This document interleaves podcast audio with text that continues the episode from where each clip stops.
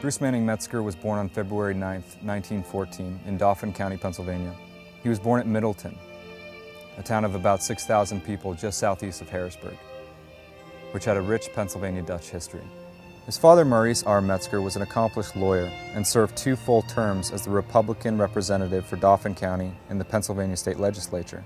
As far back as Maurice can trace, the Metzger lineage had its roots in Holland, with Bruce's great-great-grandfather Jacob Metzger, who upon his arrival to the United States became a farmer by profession and a Mennonite by faith. His mother, Anna Manning Metzger, was a descendant of the English shipbuilder George Manning. In the early mid to 18th century, Manning also took up the trade of farming when he arrived to the United States. Clearly, Bruce Metzger had an exceptional mind and an incessant discipline for study. But after a brief look at his father's educational background, there is little question as to where it came from. Being a lawyer, Maurice Manning was well educated. He received his early schooling in a one-room country schoolhouse and found at a very early age that he was displeased with this education. Consequently, Maurice was convinced that he must further this education, so he pursued studies at the local high school in Middletown. Maurice specialized in Latin grammar, and upon his graduation, he was valedictorian in his class. Shortly thereafter, Maurice began to teach at a country school not far from where he began his own education. He then enrolled in Lebanon Valley College and excelled through the undergraduate program, receiving his degree in only two years. He earned his Bachelor of Arts degree in 1907, and having a knack for the languages, Maurice returned to Middletown High to begin to teach Latin and German. From there, he went on to attend the law school of the University of Pennsylvania. In 1911, he was admitted to the Dauphin County Bar Association. Maurice would practice law for another 55 years before his retirement. One can see Bruce's mind and discipline were in many ways conditioned by his father's.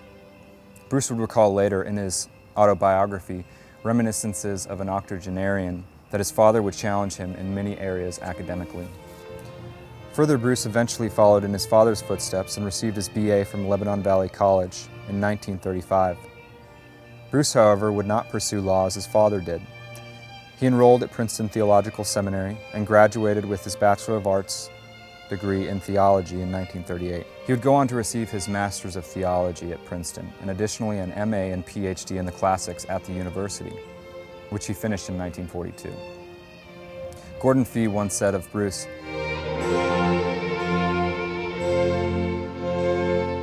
While at Princeton, he met a young woman named Isabel Elizabeth Mackay.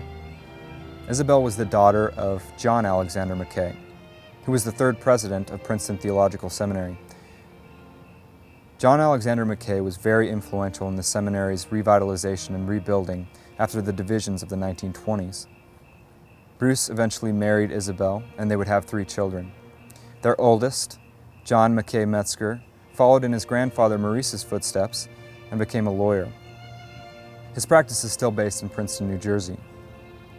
James Bruce Metzger is a physician in Toledo, Ohio. Their daughter, Edith Metzger Boozer, still lives at Middletown. Isabel's influence on her husband is worthy of note as well. Bruce had a deep love and appreciation for his wife, Isabel, so much so that he dedicated his autobiography to her. Bruce opens with these words.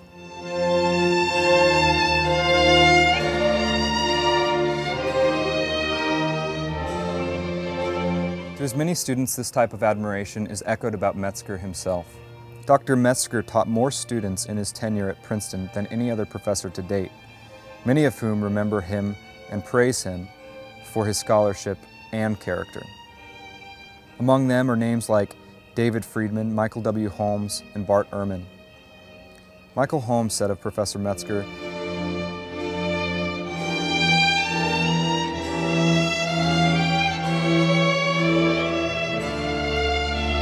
Dr. Ben Witherington in an article in Christianity Today.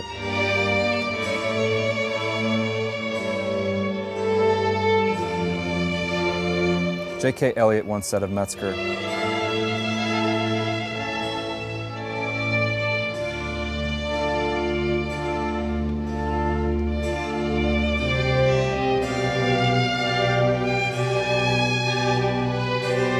Remembering Dr. Metzger shortly after his passing in 2007, another one of his students speaks to his character.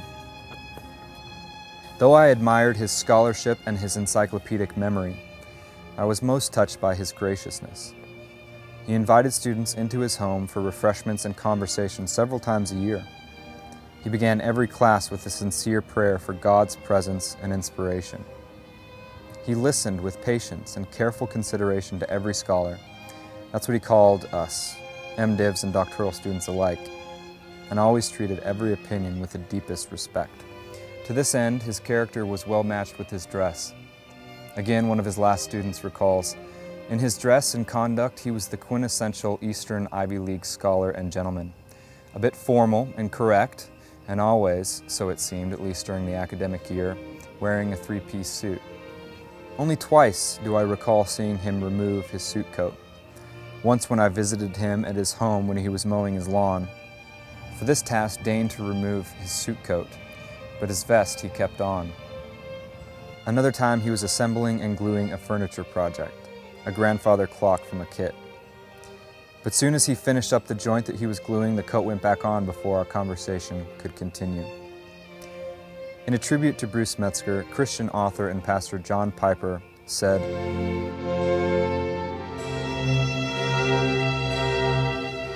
Notice Dr. Piper's wording here, his life. Bruce Metzger is surely remembered for his scholarship. Yet if we stop there, we are doing his legacy a disservice. We have seen that he has come from greatness, and he surely left us with greatness. Yet not just in the classroom, but also in his character.